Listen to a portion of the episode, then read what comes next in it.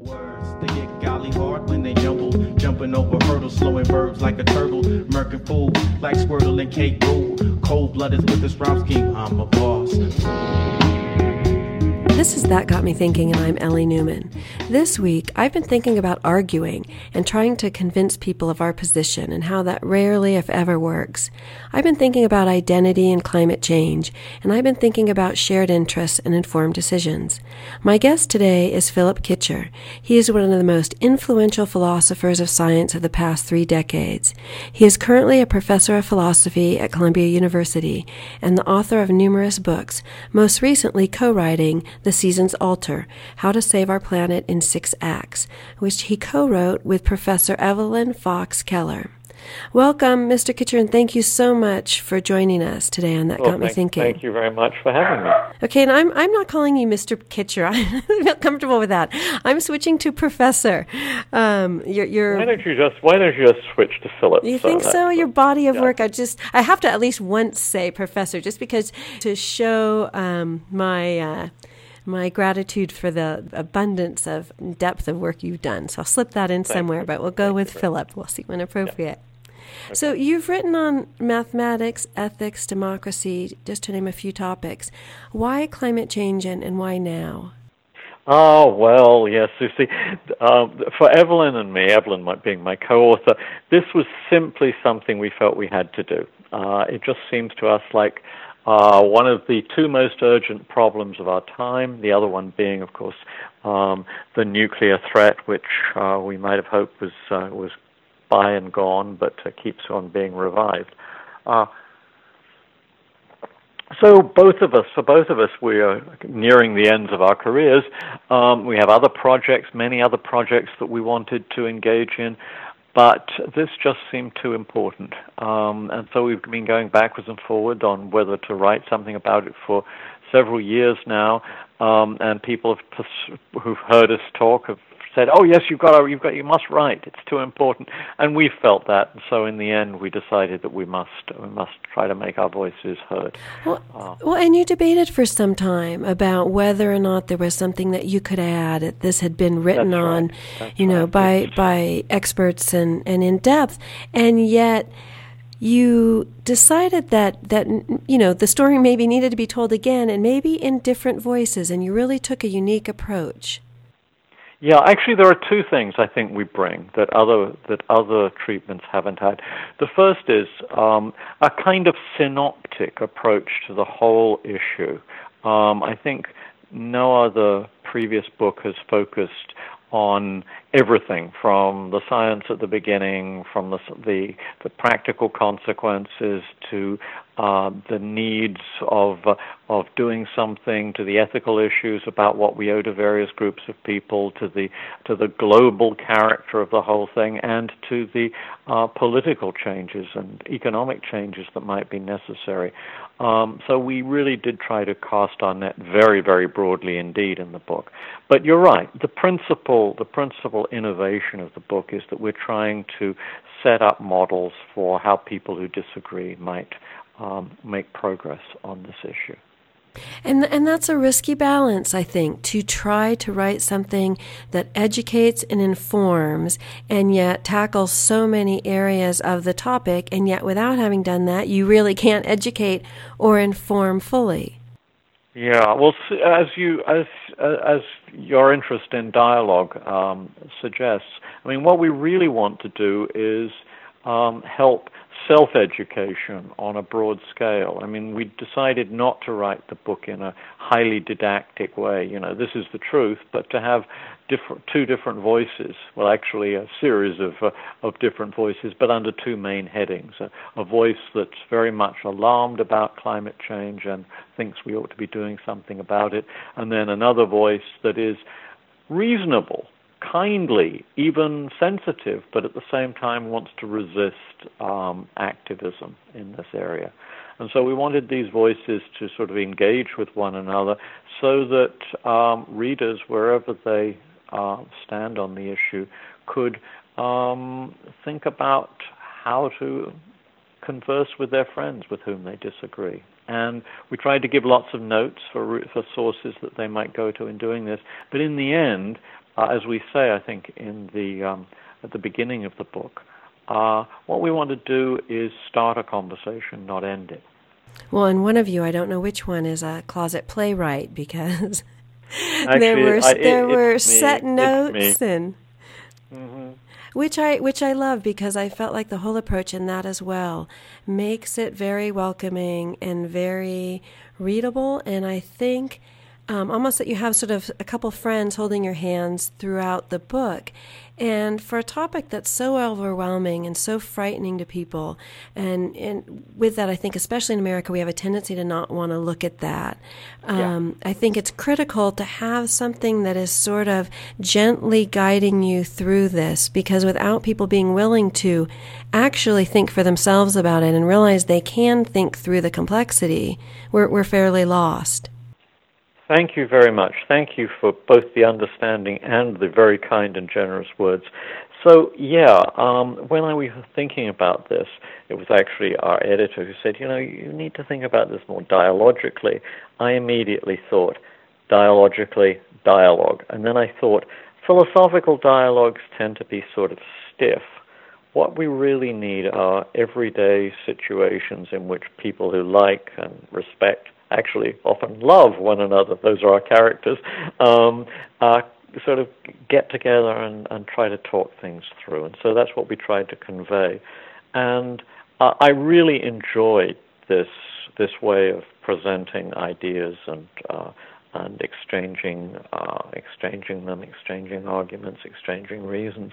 It, it just seemed to me so free and liberating and uh, I'm sure I haven't gotten away from all the stiffness that goes with the academic territory, but at the same time, I really did want to make it um, flexible and alive and uh, um, present people, characters with whom readers might be able to identify. Well, you definitely seem like you're having fun, and how wonderful to be able to show that you could have fun with a topic that is often um, approached yeah. with such a sense of, of unsolvable catastrophe. So you begin the book from the future, talking about catastrophe. You begin the book from the future, the year 2159, during the climate address. Uh, post decades of denial, uh, water wars, nuclear exchanges, the Peace of Cairo, and great uh, pandemics, a lot of the population has been um, eradicated. Uh, less wa- than less than one percent has survived. And so, what was the thinking about starting in the future? Well, I wanted to begin with um, a a real warning, a real warning about how bad things could be. And possibly something that people will just react to, saying, ah, that's over the top. We really don't have to worry about that. I don't think that the scenario we present has a terrifically high probability. I certainly hope it doesn't. Uh, but it's the sort of thing that's on the cards. And so we, I thought we would begin with the view from the future, the survivors coming together and um, this very solemn address reminding them, the young people especially, of what had happened and how humanity had nearly been wiped out by its refusal to uh, take these kinds of issues seriously. So the thought was to begin with that, and then we end the book uh, in the epilogue with something that's much more low key, set a century earlier in 2059, where the you've got this old couple, they're in their 80s, and he, like uh, his male predecessors in the earlier dialogues, has always sort of been skeptical about the need for climate action. And she has really pushed it for years, and it hasn't happened. And their life isn't awful, but it's difficult. It's difficult in all sorts of mundane ways. You know, they can't find painkillers. There's the food isn't uh, isn't very fresh. The telephone cell service is uh, um, is comes in and out. Ele- electrical power comes in and out. out. It's it's very hot. there. Our children and grandchildren are in a place that's vulnerable to flooding and storms, and they can't get through. It's it's a presentation of something that's very ordinary and, and small scale as opposed to the place we begin, which is with a basically a large scale apocalypse. But it's supposed to um, present what we call, using the title of the dialogue, the banality of suffering. Um, that's a phrase we, I, I, stole from Hannah Arendt, uh, a book on Eichmann being about the banality of evil. Um, so it's an attempt to sort of frame the entire dialogues. The dialogues are much more hopeful in the middle of the book. Uh, then people are making progress towards trying to solve the problem. And the beginning and the end are supposed to show uh, the effects of what might happen if we don't do that, both at the grand scale uh, at the beginning and then at this much more human scale um, at the end. And I don't know whether that works or not. But it's, well, it's, I was just going to say, I think it absolutely does. As you were were talking, I was thinking about how you also probably missed your calling as a, a psychologist because you you really nail the complexities of each individual as far as the internal conflicts and also the internal motivations as far as why people may not want to look at something, or uh, uh, uh in the opposite, why someone may embrace something like this and really want to, you know, then yeah. you know save the world and will will sacrifice other things in doing so, and that that also has uh, subtle complexities. Well, thank you. I, I tried. I don't. I really don't know um, whether I succeeded. I think. Uh, I mean, what's this? What this has actually inspired in me for future work is uh, um, a hope that I can actually do that better. Because I do think that um, large ideas and issues can be really presented very well in this sort of format, and that if I got some advice from people who really know how to write plays, I might be able to do it better. Well, let's see if we can coax you into maybe giving us a quick, simplified synopsis of the basics around measuring carbon dioxide and GMT and what it would mean for a global mean temperature rise in 2100. Okay. All right. So this is where we begin. It's with the issue that has divided our country for so long the issue of whether this is uh, really happening. Um, and so the first dialogue um, takes place on the morning after the Paris Accord has been signed, and a woman in her 50s is in a kitchen, and she's uh, she's very excited by this, and her husband comes down.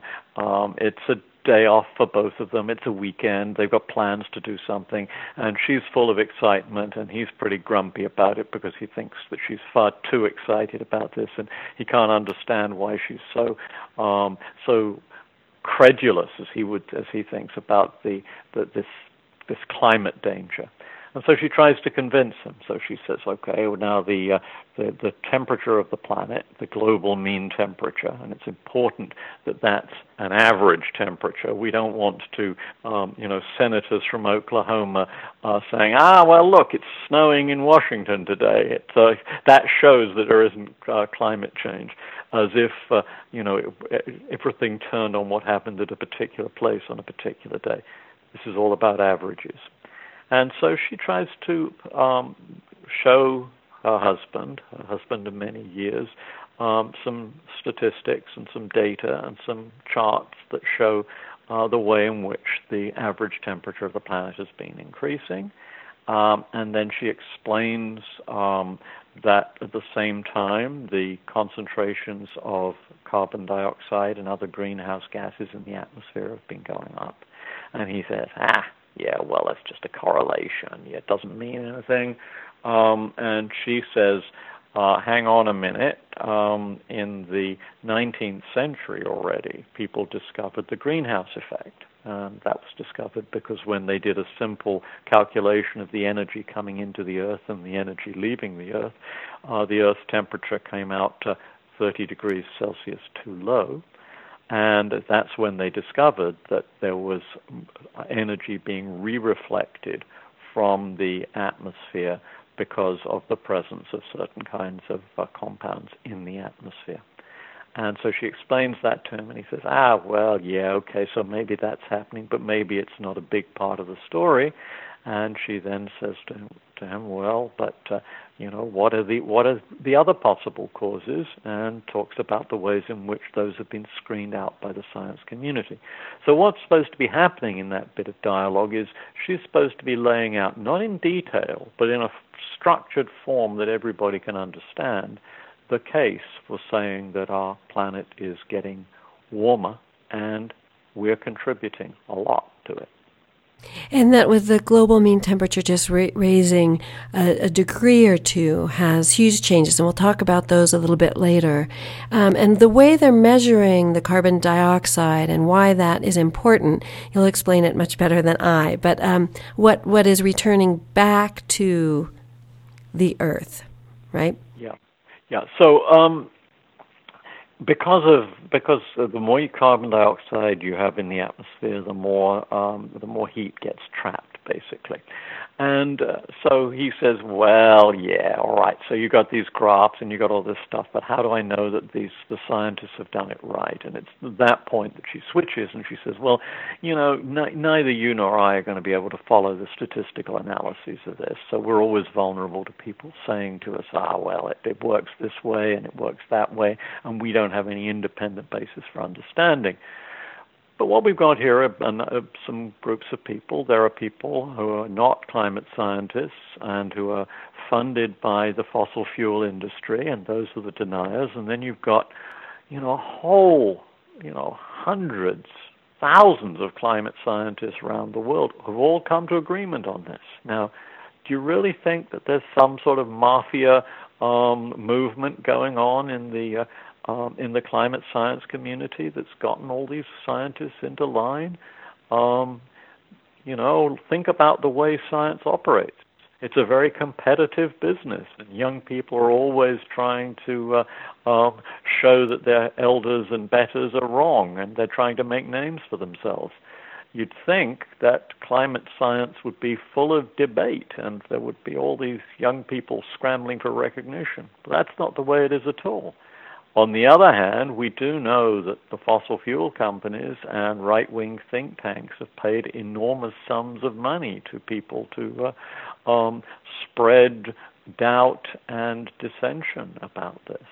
So well, and, well, and I think we can trust our own ability to reason through. We may not understand every aspect of the science or the technology, but I think if we try, we can follow it through enough to say, is this reasonable? Is this logic? Does this fit with the other things that I, I know and trust?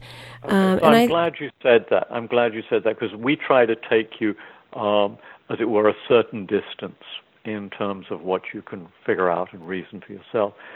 But I have to say, if you um, if you have serious doubts about how these graphs were constructed, and uh, you actually go and start to try to look at the ways in which the people who have um, who have drawn those graphs have done the sort of statistical sampling from the measurements they have, and have you know um, put the graph together on the basis of the data, that's very technical scientific work. You could educate yourself, but it would take a lot of time. But I think you can follow the work without having to check the work. And I think that's uh-huh, important okay. because yeah, I think yeah. in our society, I think especially today when we have access to so much information and so much misinformation, and that we are a culture of not wanting to take personal responsibility in all sorts of ways. We want to trust the government, we want to trust the police, and, and in the majority of cases, that's a good result. Um, but we owe it to ourselves and to society to also question and to say, does this make sense? And I do have a good mind and a good brain, and I can yep. follow this reasoning. And I think that element of personal support responsibility is critical in battling um, uh, a nation that is and could be misinformed. My daughter was saying recently she was watching Jimmy Kimmel, and he does this thing out on the street, and he was asking people about GMOs and are you for or against GMOs? And you know they take a strong, strong position. They were either very for it or very against it. And he said, "Well, do you know what GMO stands for?"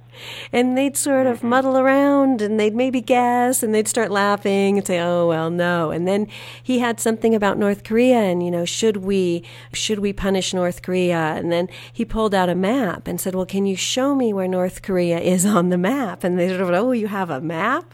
Sort of yeah. embarrassedly giggling again. And, and no, you know, they were, didn't know. It's no, that's Alaska um, or somewhere else. And so I think yeah. Part of the issue of climate change we'll, we'll need to address as a society is, and you, you speak a lot about it in, in some of your other writing and, and speeches, and talking about our democracy. And um, for a democracy to be successful, it needs to be a democracy of educated people who do take responsibility for their opinions and positions.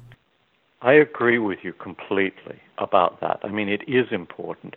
And what we're trying to do with the book is to help people, uh, as you so nicely put it, follow the reasoning, even though it's they're not going to be able to check every detail. Um, you know, it's it's very interesting. I mean, we do have to think for ourselves, but part of the great success of human beings is our ability to learn from one another and to take things from one another, to pool bits of knowledge. This happens within the sciences themselves. I mean, when a scientist proposes a, a, a new result, right, then that the reasoning, the structure of the reasoning is typically put forward in, but nobody gets to check, all, as it were, all the details. Um, and, and I think I'm, I think I'm going to have to move to another phone. Oh, because, oh, okay. Uh, I'm, I'm a bit worried that this phone is going to conk out. Um, so let me just uh, quickly um, change. All right. Get another phone. We'll do a You'll station identification. Phone. All right. This is KDPI 88.5 FM, drop in radio, listener supported, non commercial, community radio, streaming live at kdpifm.org 24 7. This is Ellie Newman on That Got Me Thinking, and I'm speaking with Philip Kitcher, author, co author with Evelyn Fox Keller of The Seasons Alter How to Save Our Planet in Six Acts. Okay. Okay, we're and we're back. And, uh, um, and, and, and so through your research, what do you feel like prevents and maybe also we'll talk about what encourages behavior change. I mean, one element I think that came up again and again was this this many different fears, but one around the costs, the costs of addressing climate change, yeah. that it would yeah. potentially decimate the economy, which in reality it could it could end up boosting it. Yes, I mean I think many, many people who oppose climate change don't realize the extent to which this is a remarkable opportunity, not only for our country, but for other countries around the world. Um, in, in, essence, it's going to ask for um, all sorts of new forms of employment. It's going to ask for a complete rebuilding of certain parts of the infrastructure. And those things are, are going to have the potential, at any rate, to lead to big economic booms. Um, one thing that was quite, is quite remarkable. I mean, one of at one point in one of the dialogues, um, we point out that uh, that there are more people working installing solar panels than in the country than there are um, coal miners. Now, the figure we give is twice as many solar panel installers as coal miners, but Actually, that's now completely out of date. At the moment, there are, there are about four times as many solar panel installers as coal miners. It's going up and up and up all the time. That's where the jobs are. Um, now, I think it's I, I think it's very very we think it's very important that in these kinds of transitions, there's got to be not only um, you know, the opportunity, but also a certain amount of taking care of the people who have to make these kinds of abrupt changes. I think it is reasonable for people to fear that their lives are going to be um, affected by um, prompt action of the kind we need to climate change. And that requires reassurances and compassion on the part of the government. It probably doesn't require tax cuts for the rich. What it probably requires is a rebuilding of the social network that we have. And I just don't see uh, any way of protecting people apart from that. So if you're ideologically opposed to, um, you know, helpful social services that give people protections, then of course you are going to feel that um, this causes a great deal of change with a, uh, a, uh, a potential for a lot of suffering. But the answer to that is go into the change, reap the benefits, and protect the people who uh, get involved in having to make these kinds of changes. Well, I wonder if there also hasn't developed other ideological pressures for each position because it's become so polarized. And you have what some see as radicals that are the climate changers and environmentalists, and then others who are against it. And, and there seems to be an identification with their, them, their own identity as far as which side they're going to take. That's completely correct. I mean, there's, there's very good research that um, shows that people, um, whatever their training in science, tend to uh, uh, disagree on this issue on the basis of their politics. Uh, and you know, so even people who don't know much about science will go um, in one direction or another because of their um, because of their political affiliations. And similarly for for actual practicing scientists. I mean, this is, uh, you know, it, it, looks like a case in which nobody is doing much um, serious thinking things through.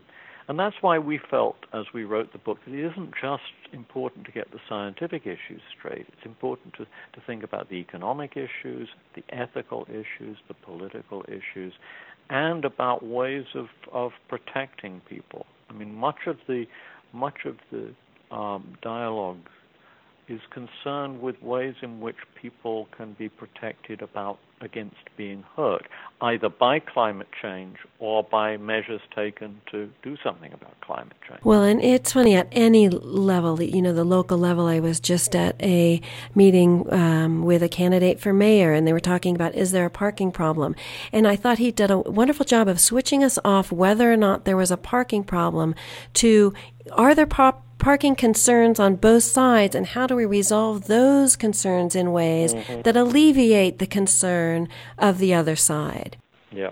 And yeah. it really is the sort of um, magical talent uh, that we need, especially in an issue like climate change, where you have polarization, you have I, people identifying with one side or another, and you have this fear, I think, of hopelessness. I think oftentimes it's presented with such doom and gloom and such pessimism that no one wants to get near it with a 10 foot pole. So it's much easier to sort of say, oh, I don't believe in it, because there yep. seems as though there's no solution.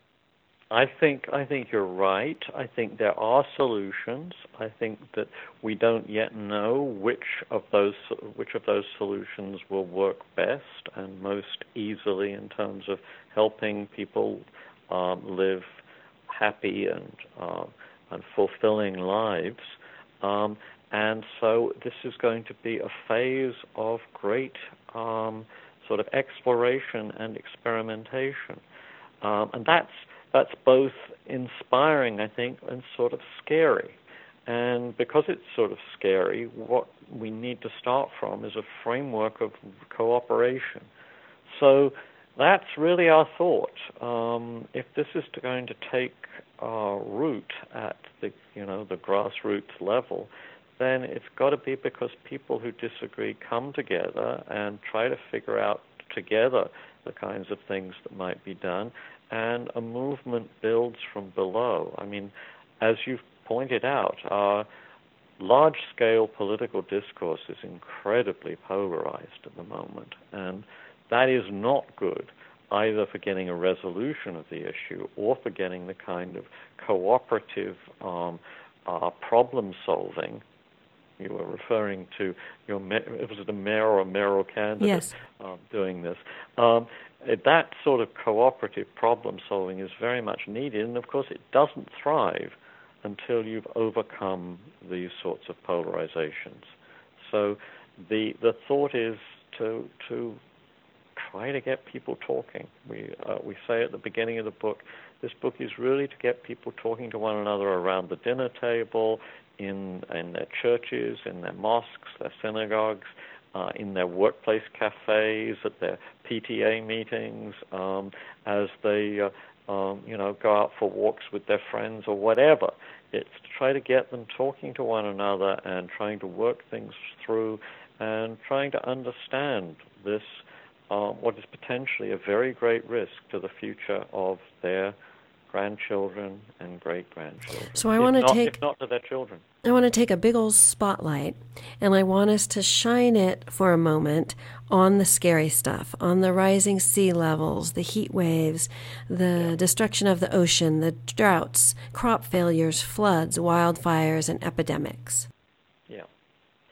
All right, let's shine a spotlight on that. And it so um, in our second dialogue, um, a guy a guy who's really had some very bad news um, calls up and says, "Look, um, you know, you're you guys are doing climate stuff. I've got this friend. He thinks I should talk to you. I'm coming to the end of my life, um, and I." Uh, um, uh, I'm thinking of what to do with uh, the money I have.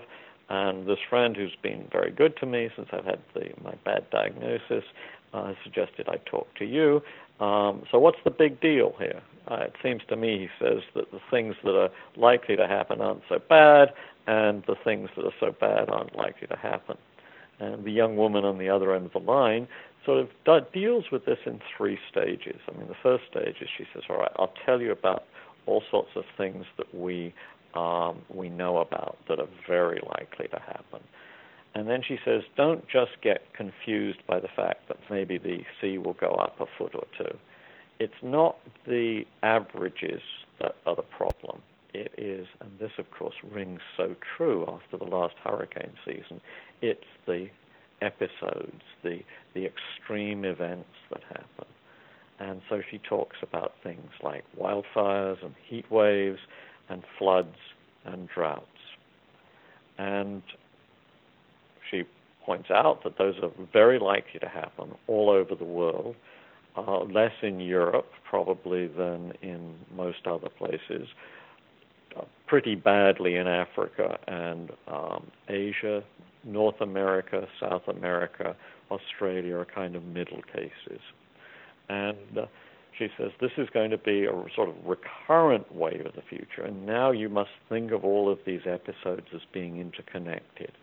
So it's a bit like what we've just been seeing. You get a, a, you know a huge storm in Texas, then a huge storm in Florida, then a huge storm in Puerto Rico, and then before you know it, you've got uh, um, uh, a flood somewhere else, and you've got uh, a drought in another place, and you've got crop failure, and uh, and now food has got to be organized, and imagine that on a much larger scale because it's likely to happen on a much larger scale even before the end of this century.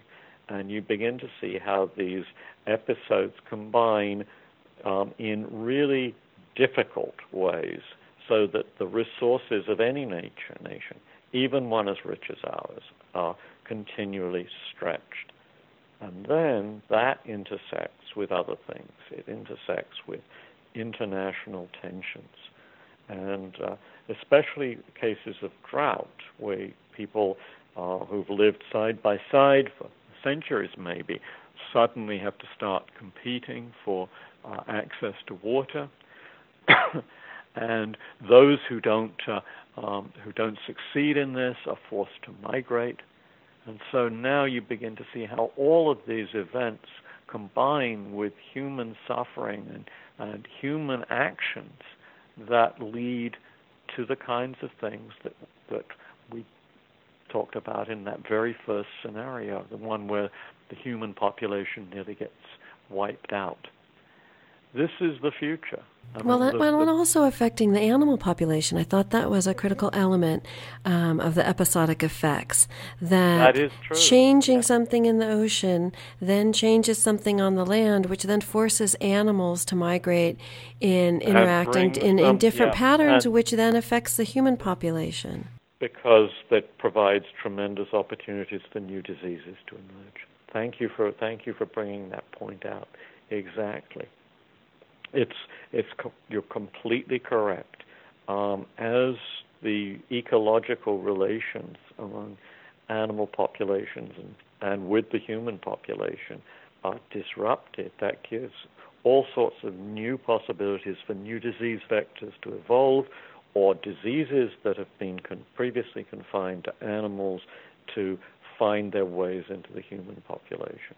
So one, um, you know, we can't predict where it's going to happen and when it's going to happen, but it's a real possibility. One possibility is huge pandemics and plagues as part of our future.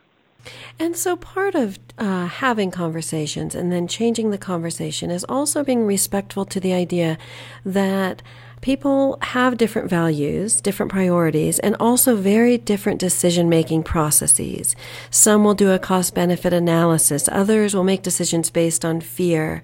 Others, um, you know, will set timelines and maybe they, the, what's happening now is more important to them in the future or really have different capacities for projecting uh, ahead and bringing that into their process. Or someone may just go with their gut. Yeah, so this is, I have to say, this is this is an area that gets really difficult because, of course, um, economists and policymakers love cost-benefit analyses, and these are cases in which it's very, very difficult to do that in any responsible way whatsoever. You can't put probabilities on um, on whether whether or not there's going to be a plague by the end of the century. I mean, that's that I mean, the chances of that could be anywhere between 0.01% to 99.9%. Uh, and it's, it's unspecifiable. And, and it so, takes you down the rabbit hole, right?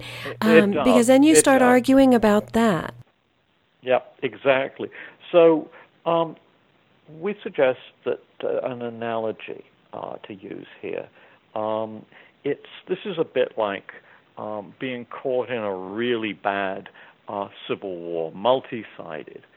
Um, you don't know um, what the chances are if you go out and try to scrounge up some food or some medicine or something you really need today.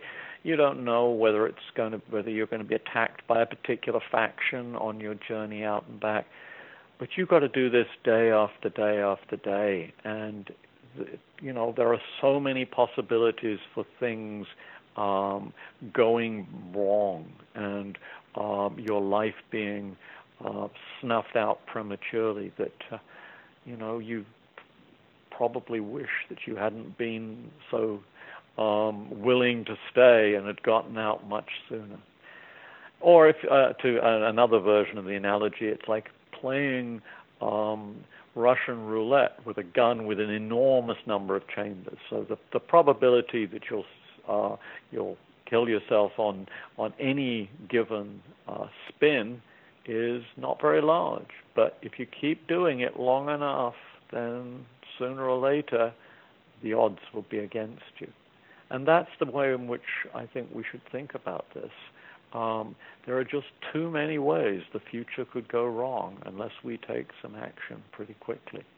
And um, if we don't, I think that um, the chances of there being real suffering within the next century of some form or another that we can't yet predict for a very large number of human beings are really quite sizable. So I want to. So like, oh, go ahead. Go on.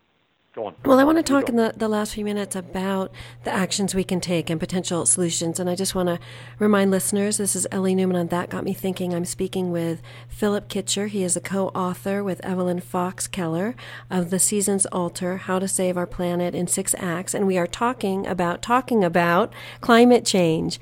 And um, I want to focus a little bit about actions people can take and the solutions and the fact that people can take actions you can still be a disbeliever you can really say it's all hooey and you don't trust the scientists and you don't believe it and yet in so many regards there would be no reason uh, even just to better our current existence, to not take some actions as far as, you know, the air being a little better that we breathe every day, the water being um, in good stead for us to drink.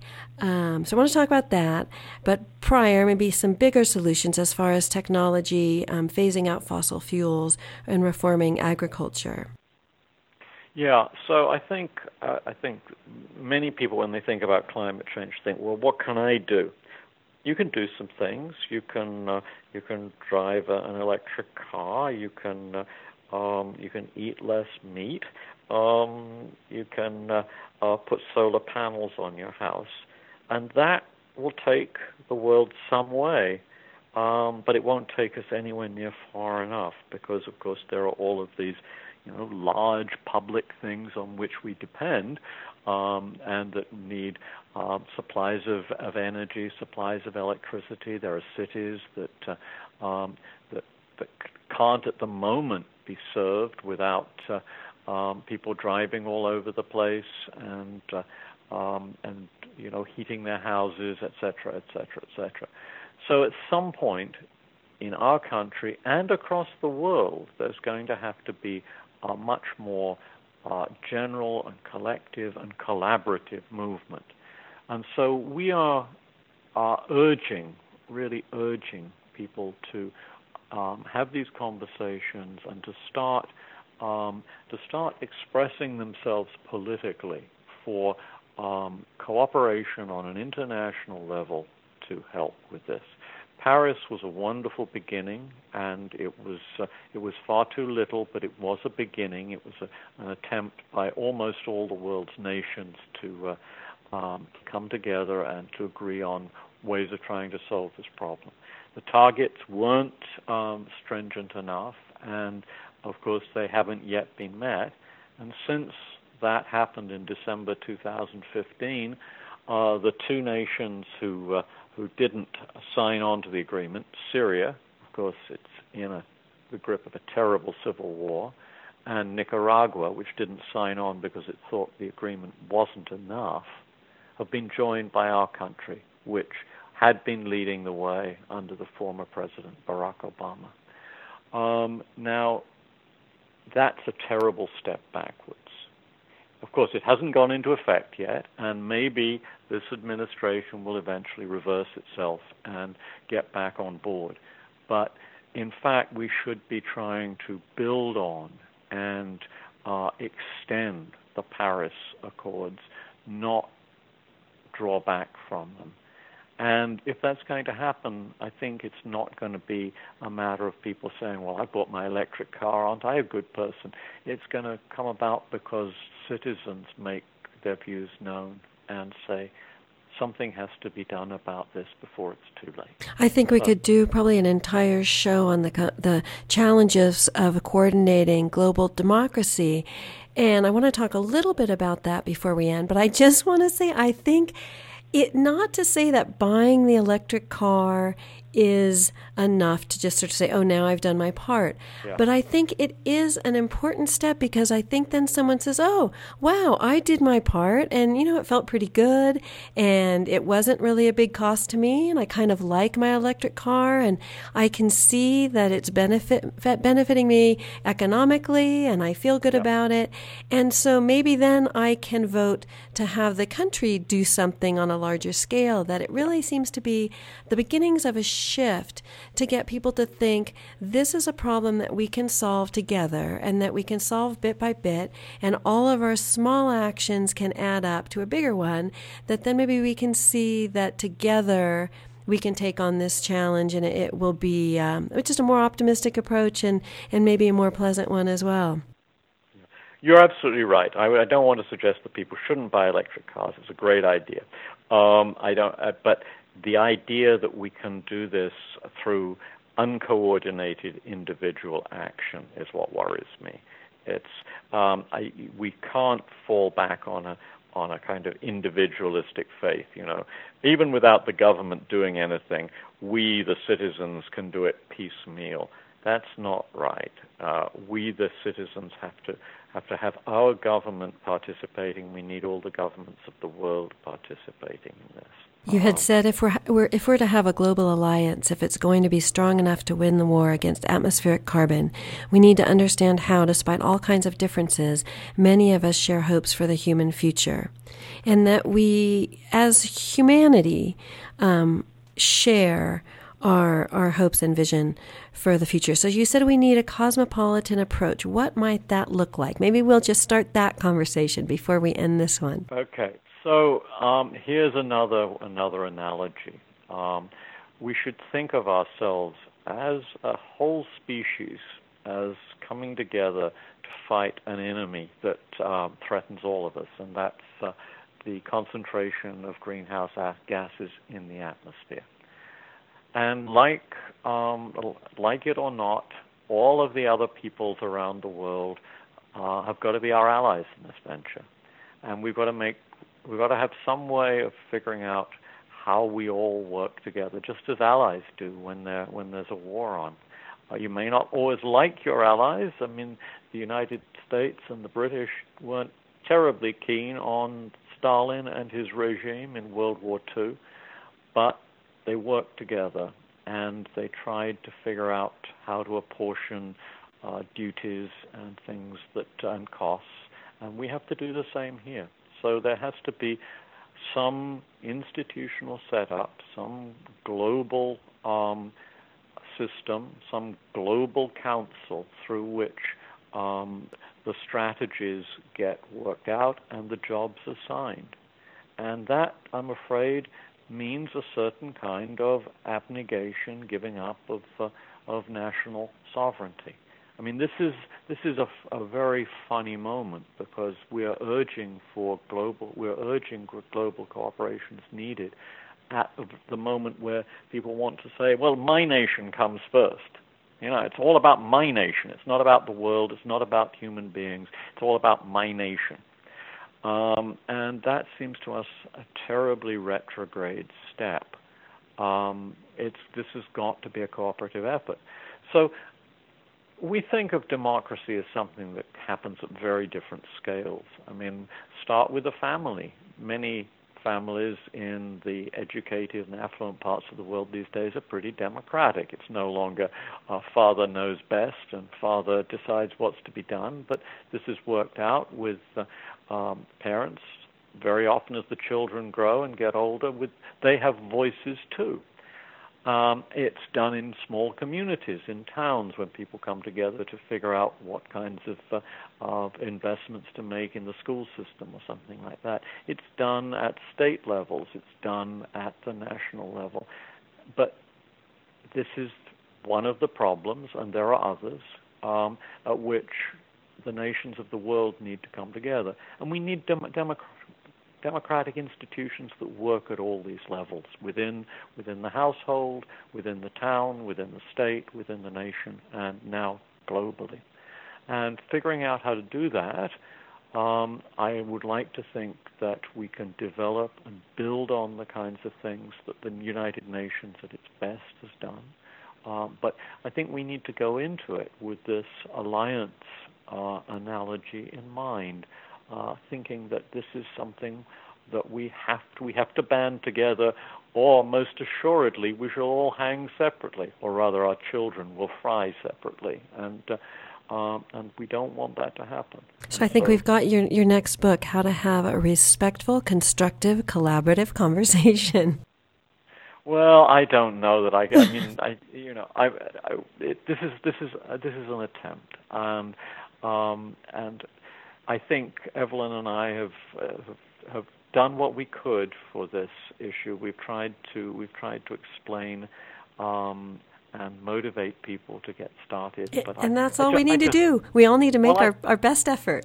Yeah, yeah, but I hope people will. I hope I hope this will start some conversations and that it will lead to good political ends. Anyway. And I think I think it shall. This is Ellie Newman. that got me much. thinking. Thank you so much. We've been speaking with Professor Philip Kitcher, uh, co-author with Evelyn Fox Keller, latest book, "The Seasons Alter: How to Save Our Planet in Six Acts." Well, thank you so much.